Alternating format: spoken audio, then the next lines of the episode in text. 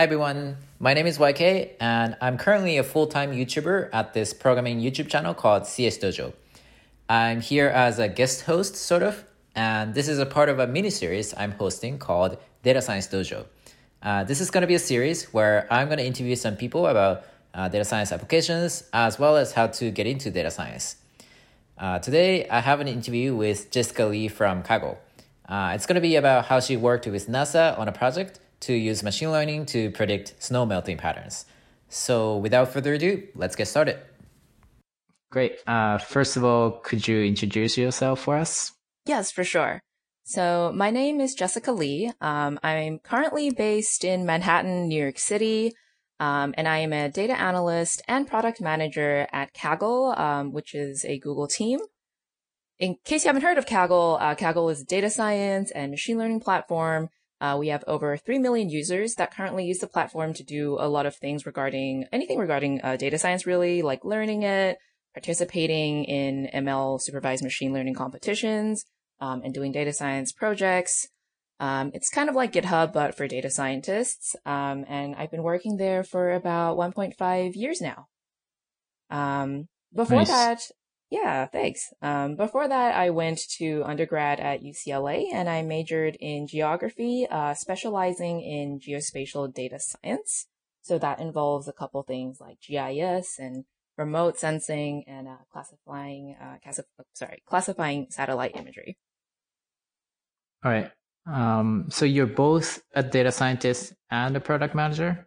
Yeah, that's right. Um, I started on the team as a data analyst um, and now that I've been here a little uh, longer than a year, I've also been serving in a product management function for one of the teams at Kaggle.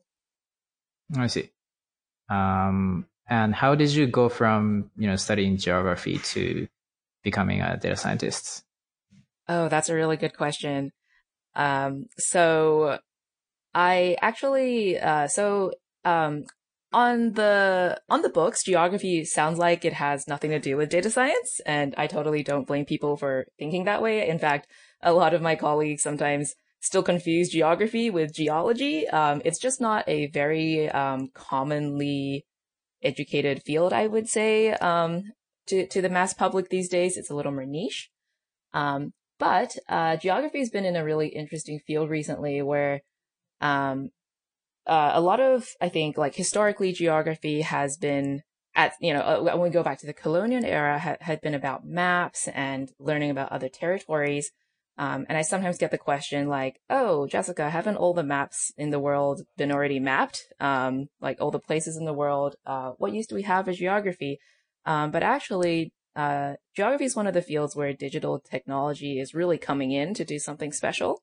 So because now we have satellite imagery and we have um, really efficient computing, um, we're able to compute data for geospatial areas in a way that I would say uh, we've never had done before. Um, and so that's sort of what I learned in school. Um, taking satellite imagery, being able to run it down to the pixels worth of data and extracting that data, um, throwing it into machine learning models um, and then being able to turn out um, an analysis of an entire area. Um, so that sort of was um, what my curriculum consisted of, um, which when I started applying for data science jobs and data analyst jobs, there was definitely a crossover in skills there. Um, and skills would involve things like Python and, and R, and obviously like some machine learning as well. All right. So you learn all of those in school, basically. Yes, that's right. Yeah. So although um, undergrad was an interesting time since I didn't get to fully enjoy one major for four years, uh, I definitely jumped around a little bit. Um, I came in as a pre-med and then at some point even thought I wanted to do accounting, jumped around a little bit. Um, but then I found geography, which I really loved. And, um, by that point, that was only, uh, that was in the last two years of my college degree. Um, so sometimes it felt a little rushed for me. Um, and that's why I always still say I'm in a, I'm um, still learning. Um, like many people in data science today, I'm very self-taught. Um, I'm only a year and a, a year and a half out of college. Um, so yeah, the day, the, the journey continues. Right. And uh, how did you get your data data analyst or data science job at uh? Yeah, um, I know they say this a lot, but uh, networking really is the key. Um, I had moved to New York and um, I was maybe uh, my second or third month into looking for jobs. I did not um, I did not graduate college right away with a job offer. Um, so there was definitely some of that uncertainty in applying to jobs, not not knowing uh, what's next for me. Um, my fir- my third month in, um, I went to a meetup um, at meetup.com. Um, for those of you that might be looking for jobs, I highly recommend seeing if meetup.com is something in your city. Um, they arrange a lot of really cool meetups, particularly in the tech space. You have a lot of tech meetups. Um, these are all people in the tech industry coming out to talk about particular subjects. So the one that I went to uh, was a meetup called uh, Geo NYC here, and it was a lot of people sharing, um, similarly to my expertise, uh, geospatial data analyses they had done for either something at work or on their own time and things like that. And I met somebody there um, who introduced me uh, to the team, and then the rest is history from there. Right. So you met someone there from Kaggle.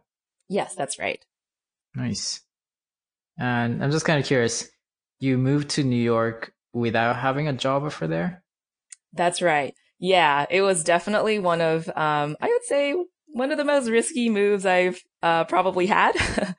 um, I've moved a couple of times growing up. Um, I'm technically Australian, but I uh, lived in China for some time, and then I came to the U.S. for college, uh, which was in L.A. And then, um, so I'm I'm accustomed to moving. Um, it's not the moving part that scared me, but it was definitely uh, the the idea of moving to a new city where I didn't know anyone and didn't necessarily have a network. That was definitely uh, a risk, uh, a risky move.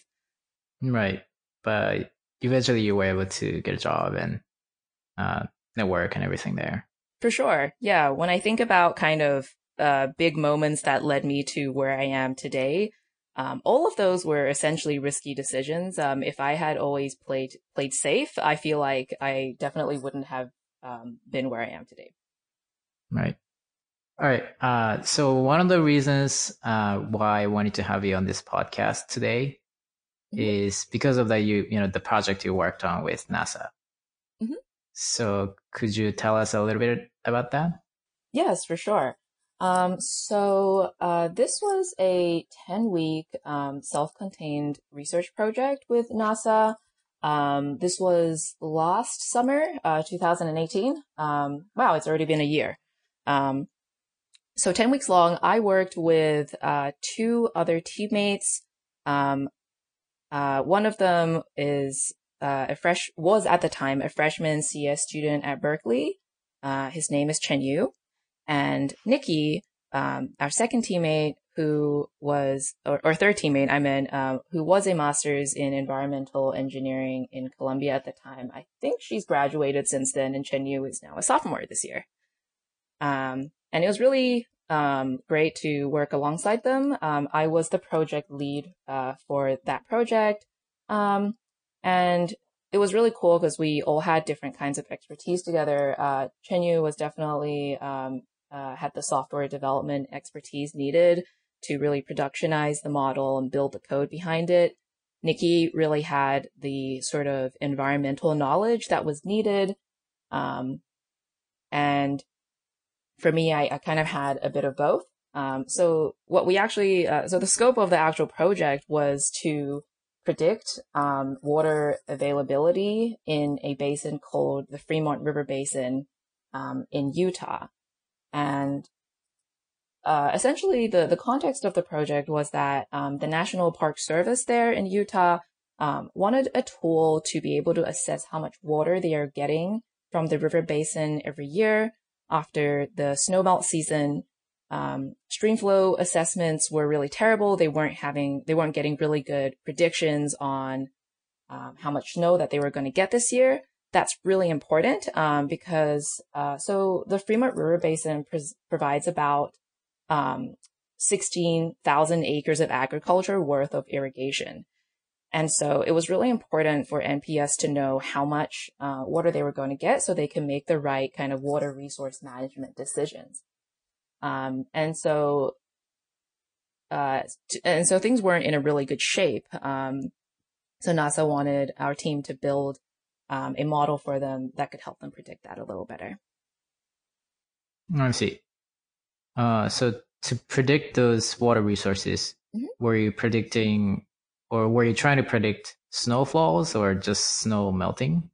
Uh, good question. Yeah. So, um, it, it took some time to really think about um, what our target variable is. Um, the amount of snow that's available can uh, be interpreted in a couple different ways. Um, but in this case, we are interested to know what happened after snowflow, uh, snow, snowfall. So in other case, uh, in other words, we wanted to get stream flow. Um, so we targeted stream flow as our target variable and stream flow just means the, the flow of water, the amount of flow, um, in a, in a stream or river at a given point. Um, usually, so for this, it was measured in, I believe, cubic centimeters. Um, and there's a stream gauge that measures um, that amount um, a couple of times a day. So that was our target variable. And so the I understanding see. was, yeah, the understanding here is that we would be able to predict, oh, at this at this point of the year, there is this many cubic centimeters of water coming through, and that would uh, be just the right amount of information for NPS to understand more what to do with their water this year. Right. So basically, uh, you know how much snow you had this year. Mm-hmm. Uh, you want to predict how that translates to uh, stream flow, right? That's right. Yeah. And um, this project is definitely uh, like in terms of the, the the data collection, it's it's pretty hefty. So we mentioned that target variable is stream flow. Um, so I guess like the typical machine learning workflow uh, for for a project would be to start off with exploring your data and thinking about what kind of information you have is relevant to this project. Then uh, next, you would want to identify your target variable uh, variable, which we identify here to be streamflow. Um, the next part after that is kind of the data collection and entering the feature engineering part where you basically want to uh, collect all of the predictor variables now that you think would impact or help to predict this target variable streamflow. So for us, um, the predictive variable over here, uh, variables here, we, we had several, um, and I think what makes this project a little more special or, or niche is that we use satellite imagery as um, a lot of the kind of predicting predictor variables. So NASA has a suite of um, Earth observations, and these are the suite of sat- satellites that NASA offers. Um, there's really, uh, I'm sure you've heard of things like NOAA, which is kind of the weather, um, the the weather satellite, and um, yeah, definitely a couple more there. Um, but there are a couple more that might be less known to the public. Um, some of these include MODIS. That is a satellite that brought us snow cover area as well as land surface temperature information.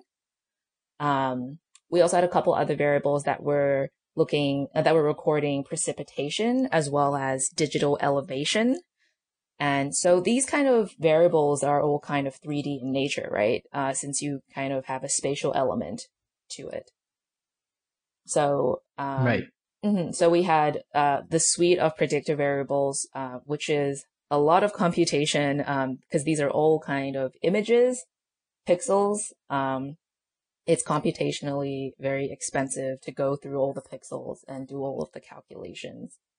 Um, but yeah, it was a lot of data, uh, but really good predictor variables um, to help us predict stream flow.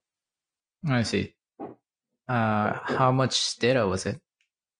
Um, so from MODIS to, so let me, I'm trying to think a little bit. So we had MODIS, which gave us two kinds of information. So like two, that's, uh, two variables.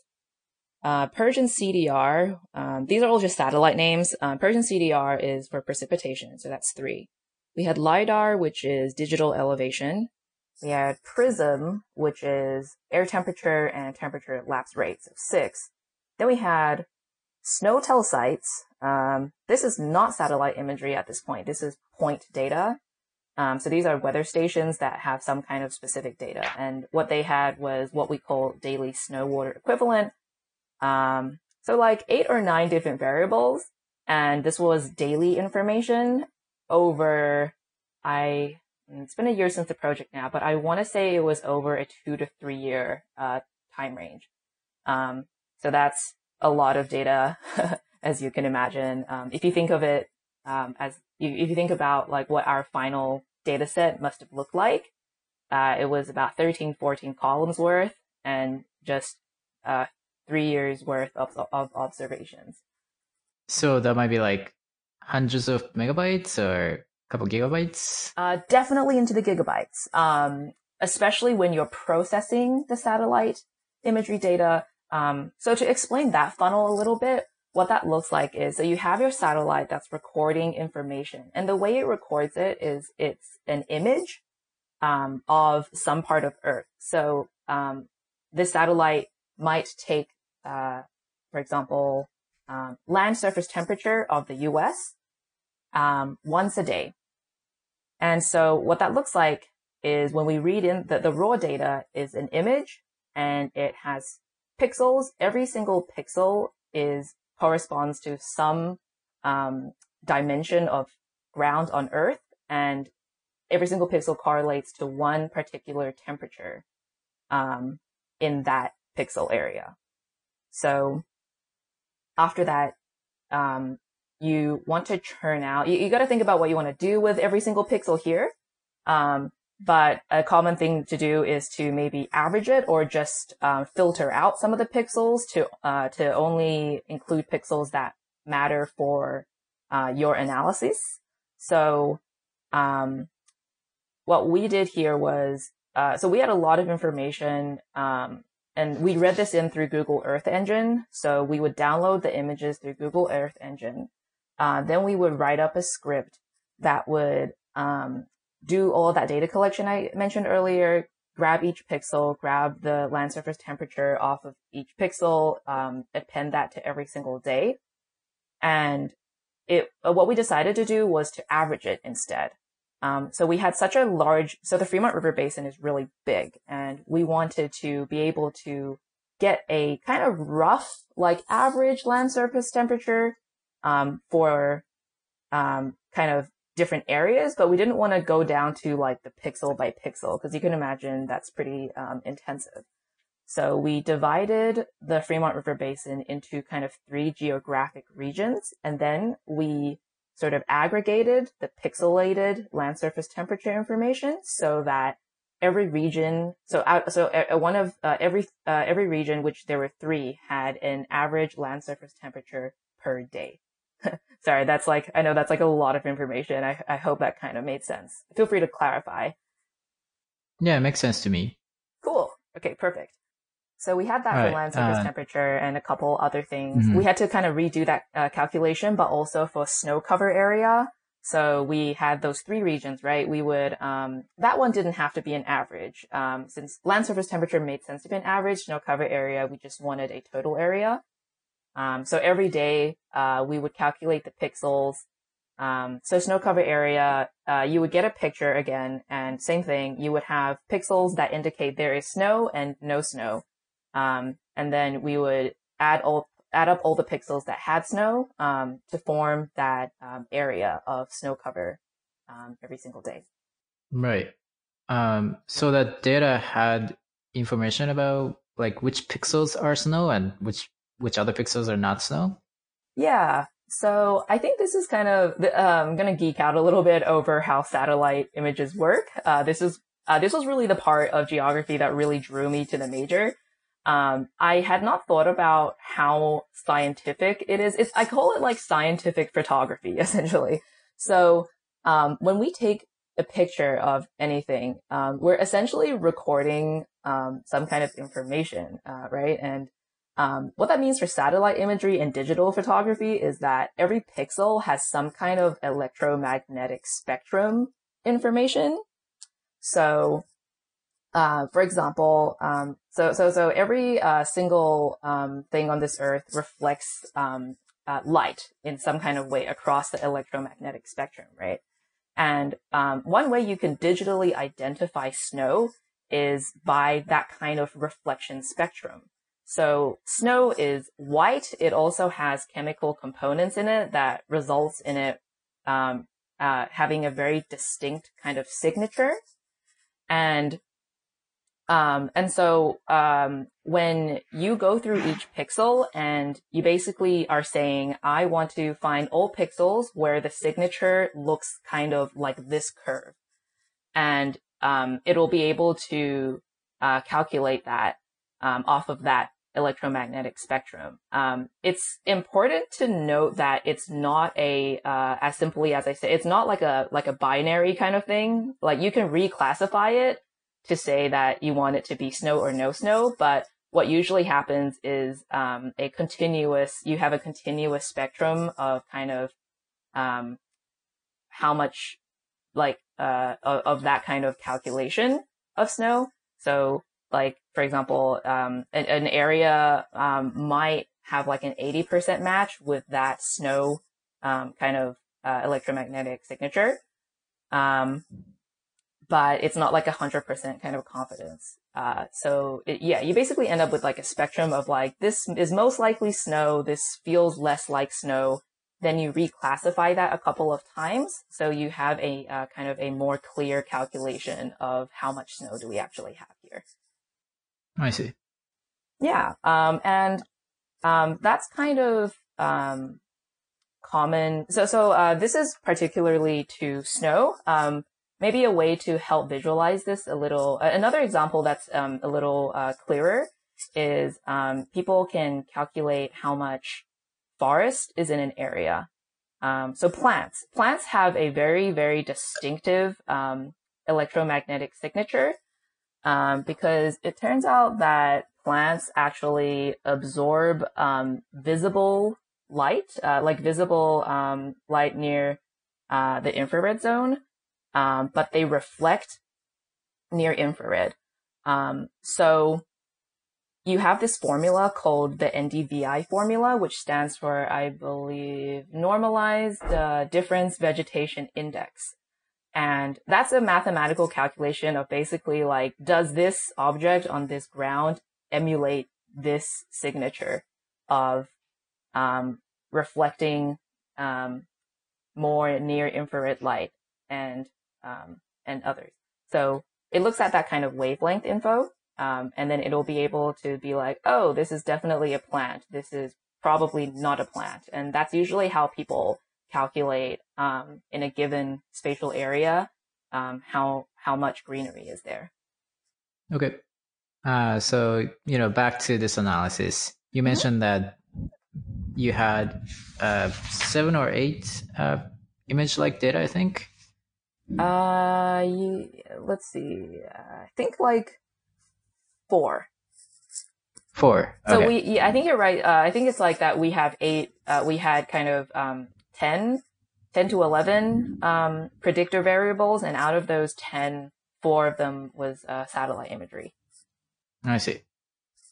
Uh, so there was image-like data and non-image-like data too. Yes, that's right. So non-image-like data is uh, the other kinds would be just simply tabular. Um, so uh, things like that could. Uh, so uh, an example would be uh, the SNOTEL sites I mentioned. These are weather stations that provide daily snow water equivalent, which um, I believe is the daily snow weather equivalent. I had to learn a lot of like very like weather like science kind of um, terms to this. Um, but I believe daily snow water equivalent has to do with like how much um, melted snow you have in a given time period or like, no, I think it's the amount of water contained within snow. So like how much water can this piece of snow make essentially? um, and that's tabular information. So daily, uh, so you would have daily tabular uh, info of uh, daily snow water equivalent here. And um, I think something, uh, I mean, also not to mention our target variable is definitely tabular as well, right? So daily, um, right. you would have daily stream flow there. Okay. Uh, so basically, you had a bunch of image-like data and tabular data as your input variables. That's right. And, and then we would feed um, that through the model to, uh, we would separate all of our information uh, into training versus test data. Um, so again, I, I kind of don't remember the exact dates, but if let's say we had three years or two years worth of data, maybe only the last six months counted as our test data. The other one and a half years was training, we're training data. Right. And what model did you end up using? Um, so we ended up using um, the LSTM uh, model, uh, which is a neural network. LSTM stands for long short-term memory model. All right. Uh, I've heard of it, but I'm actually not too familiar with it. So could you explain how it works? Uh, yeah. Well, at least I'll try to explain how it works. Um, I uh, neural networks um, have many different variations, and LSTM is is one of them. Um, it stands for recurrent neural networks.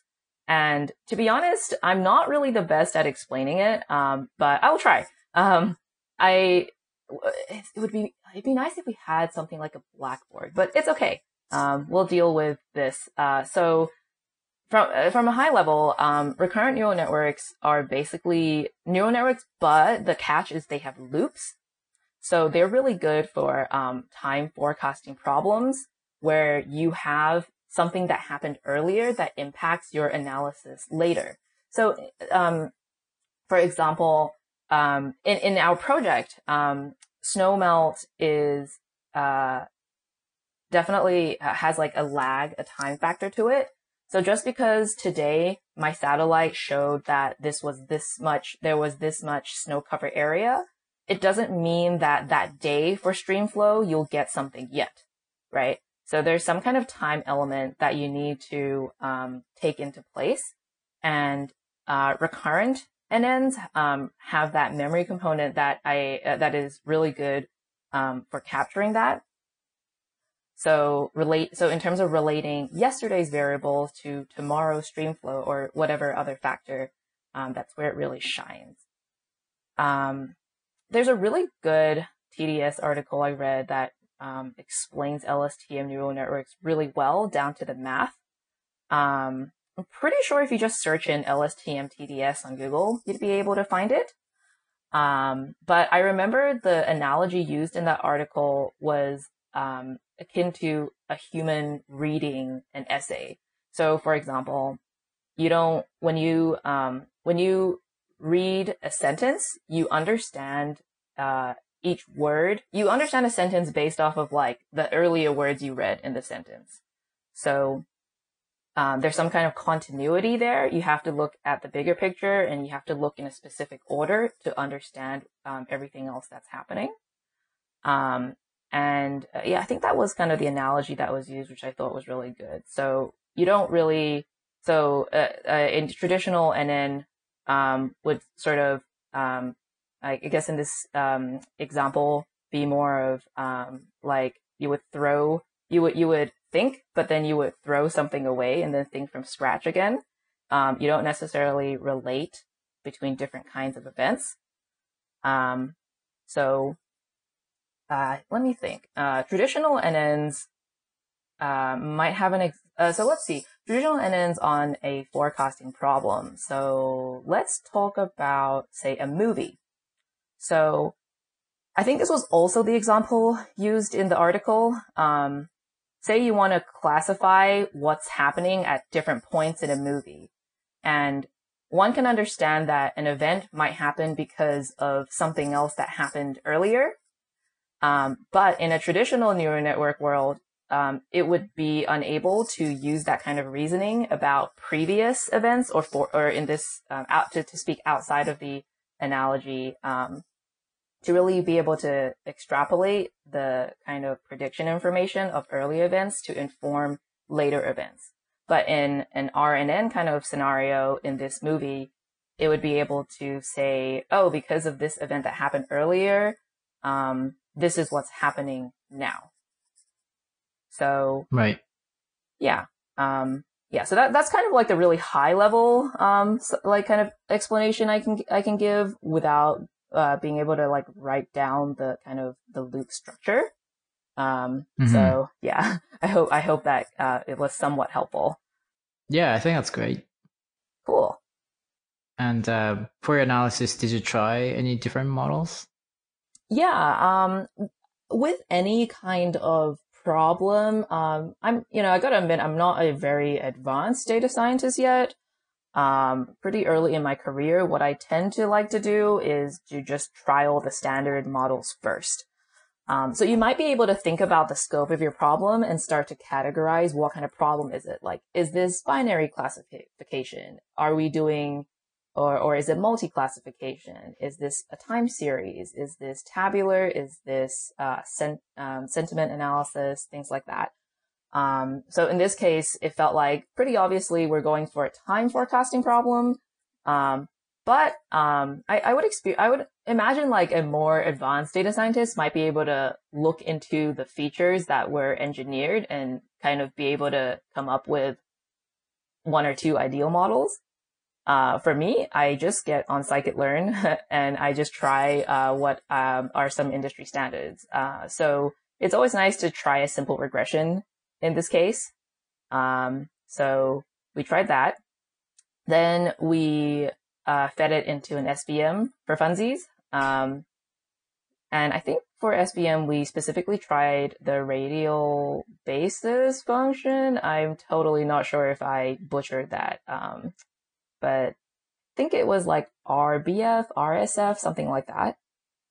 Um, we we tried that. Um, I just remember that that particular SVM is usually um, good for uh, classification problems, but I had definitely spoken to a couple colleagues when I was working on this project, and I was just really asking their advice um, on the model to be used. So that was one that came up. Um, and uh, of course, XGBoost. So yeah, those are just to, to name a couple that I tried out. Sorry, what boosts? Oh, XGBoost. Okay. Yeah, XGBoost is really yes, popular um, these days. XG It's um, mm-hmm, it's um, if you go on on Kaggle or just look at the like data science community at large, uh, it the joke kind of is like throw it into an XGBoost, uh, see what it says because it usually provides uh, like reasonably accurate baselines at at the very least. I see. So you tried regression, SVM, XGBoost mm-hmm. LSTM. Yeah. Mm-hmm. Oh, and actually, sorry, before we entered the LSTM world, um, I actually tried uh, just um, an ARIMA model first. So when I feel like um, time forecasting is definitely still a field of ML that is growing. Like it's it's it's getting better. Uh, LSTM was a really big breakthrough for time forecasting, I would say. Um, but I think like traditionally, when you think of time forecasting, machine learning, the first thing that comes up is an ARIMA model. Um, and, uh, so it's known for, um, being able to, uh, do some of that time to time relation, um, that I mentioned earlier in LSTM to be able to take past information to, uh, and then kind of relate the, the events there to pile up into predicting the future. Um, however, that one was it did not yield very accurate results, um, in my opinion. Well, I just don't quite remember what the loss functions were like, but it, it, it just wasn't great. Um, and what I, what actually helped me make the breakthrough for LSTM um, was I found a similar um, a similar paper online. Um, um, this uh, person had was looking, um, I believe, also into some kind of geographic analysis. I don't remember what he was analyzing per se, but um, it was time series over like satellite information. So I uh, and then this person was using LSTM, and I actually got in touch with that person um, on LinkedIn, and he was able to. Um, and it, he he sort of like listened to my problem and was like, yeah, I think LSTM would be good. Um, and lo and behold, it worked out. So really big credits to him. Nice. You tried Arima too? Yes. Um, mm-hmm. I'm guessing that LSTM outperformed everything else.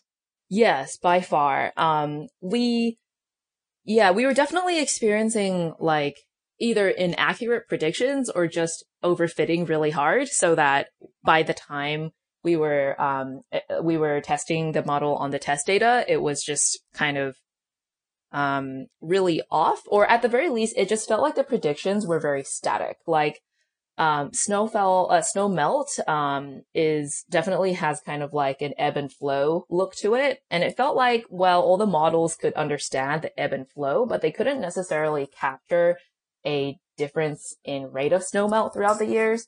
So like something about this region is um, the snowmelt had been melting earlier and earlier um, in this region the past 17 years, and streamflow was also decreasing.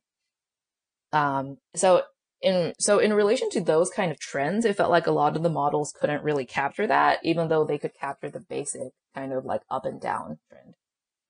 But by how much was kind of where they were struggling. I see. Was the L- LSTM model able to capture that? Yeah, it was really um it was really great. It was um so I remember in kind of the last year of data, uh, there was definitely more of a decrease in streamflow. It was really subtle. Um, when you, but if you kind of smoothen out the curve, you could see it.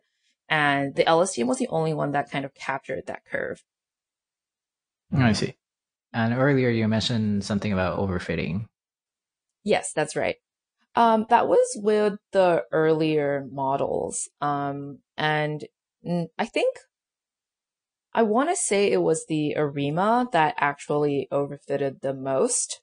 Um, and, um, you know, when, when, when data scientists, like when we talk about these kind of models in terms of overfitting, um, it's, I think it's important to kind of acknowledge how much feature engineering was done and like hyperparameter tuning was done to make sure that our, our, it's not like the data's problem. Like it's not the model's problem, but actually like the data wasn't optimal for that model. Um, in the case of the Arima, I think by that point, it was just time wise, we had already gone through a lot of models and they weren't being, they weren't super successful. And I had just heard about the LSTM. So I think that we did not spend as much time on how, on hyperparameter tuning our variables to fit the, the Arima as well as, um, we did for other models. Um, so that might have been like one reason why it just really overfitted and we didn't really try to um, reinterpret the data um, for the model. Okay. So um, as you went about, you know, trying to solve this problem, uh, trying uh, different models, mm-hmm. were there any like particular challenges that you faced? Yeah, um, for sure. Uh, definitely lots of challenges here. And I think, uh, probably a common response, but feature engineering uh, is definitely a big pain. Um, feature engineering can be, and I think like what made it extra compli- uh, complicated for this project um, was kind of the niche knowledge that one needed to understand things like temperature trends. So um, I I did a couple of like really simple um, ML like classification projects on satellite imagery in school, and what made this one particularly challenging was kind of understanding how snow worked. So, um, you know, within satellite imagery, um, I, I, talked a little bit about it earlier. I hope it wasn't totally nonsensical, but it is a lot of information. That's why it can, that's why it is a whole major. People major and specialize in it. My kind of specialty was looking into water resources, um, in school. And it was surprising to me how different water and snow behave. So I had to learn a lot of random things about snow. So for example, um, for this model, we're, predict- we're predicting streamflow. One might have this intuition to say that we wanted to, we should try to find a parameter that considers the amount of speed of snow melt down the mountain. So just because there's snow cover or that it rained that day, um, might not capture very well this, the, the, this kind of intuitive understanding that snow might take some time to melt on some days, but might melt faster on other days. So we were trying to zero in on if there was a variable that kind of did that. Um, and that was like, uh, a lot of, um, weather science. So we found I've learned I learned a lot of terms I didn't know before. Um, one thing was the I think it's called daily degree factors. Um, so we were thinking that daily degree factor, I might be butchering it, but it sounds something like that. Daily degree factor, uh, to, we were thinking maybe that could help us. Um, but it turns out that it wasn't really there. Um, it measures, uh, I think like something about the heat, um, in a given area, um, and how that impacts temperature in the rest of the region. Well, you know what? I'm not going to try and guess what it says, uh, what it means. So daily degree factor. Uh, we tried that and it just, it, it, it didn't work. Um, it just wasn't really there. Um, the model, if you did some correlation matrices, the model wasn't even considering it much. So we took that out. Um, but, um, so after a couple more like debates and trying to figure out what's happening, um, it turned out that air temperature and temperature lapse rate were best. Um, and uh, temperature lapse rate is kind of the amount of uh, like the rate at which temperature differs as you go down some sort of gradient or elevation. Um, so that was able to capture um, that kind of like how fast is the snow melting kind of question. So that was pretty complicated. I see. Uh, was there any other challenges? Um, yeah, I would say so. This is not uh, like specific to the machine learning model, but a, a general challenge for this project was actually when we were going into the project, um, we weren't even um, we uh, so like the the project um, did, had kind of a recommended scope for us, and that actually did it did not suggest to us to do machine learning anywhere for this. So we came in and the problem was to predict streamflow and there was some kind of suggested papers to go about and like NASA also had some like other frameworks um, that they thought we could maybe base our work upon um, or expand or just apply to this situation specifically.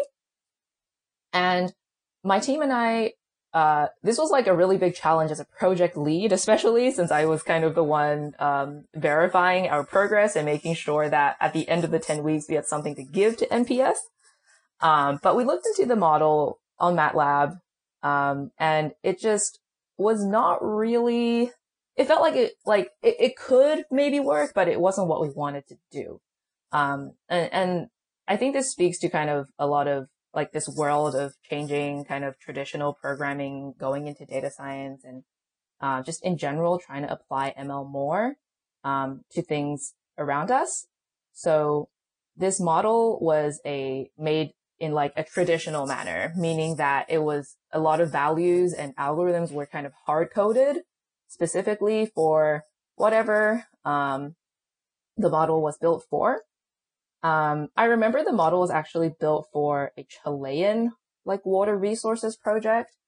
And so this model, um, when looking at how to apply it to ours, it just kind of felt like we basically would have to recreate the model at this point. All of the weights, the algorithms, everything was suited for that specific climate in Chile. Did not, it was not the same for our river basin.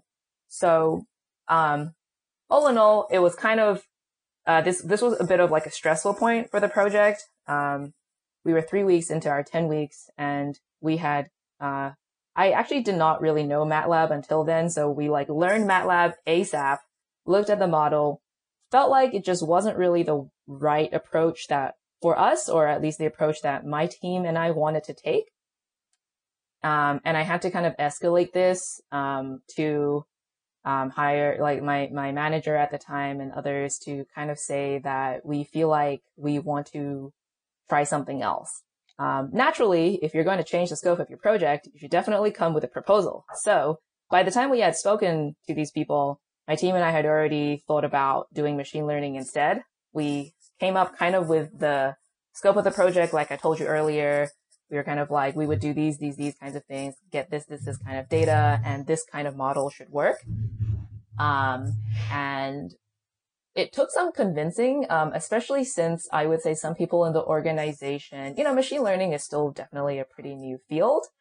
Um, um, it's, I think we talk about the field, um, like when you're in tech, that's kind of all that everyone's talking about. But when you extrapolate this to the real world you're talking about people like the government or like national park agencies, um, this is something they're not super familiar to, and it's going to be a process that could take years or generations um, to be able to install this kind of like ML model and help people understand how it works.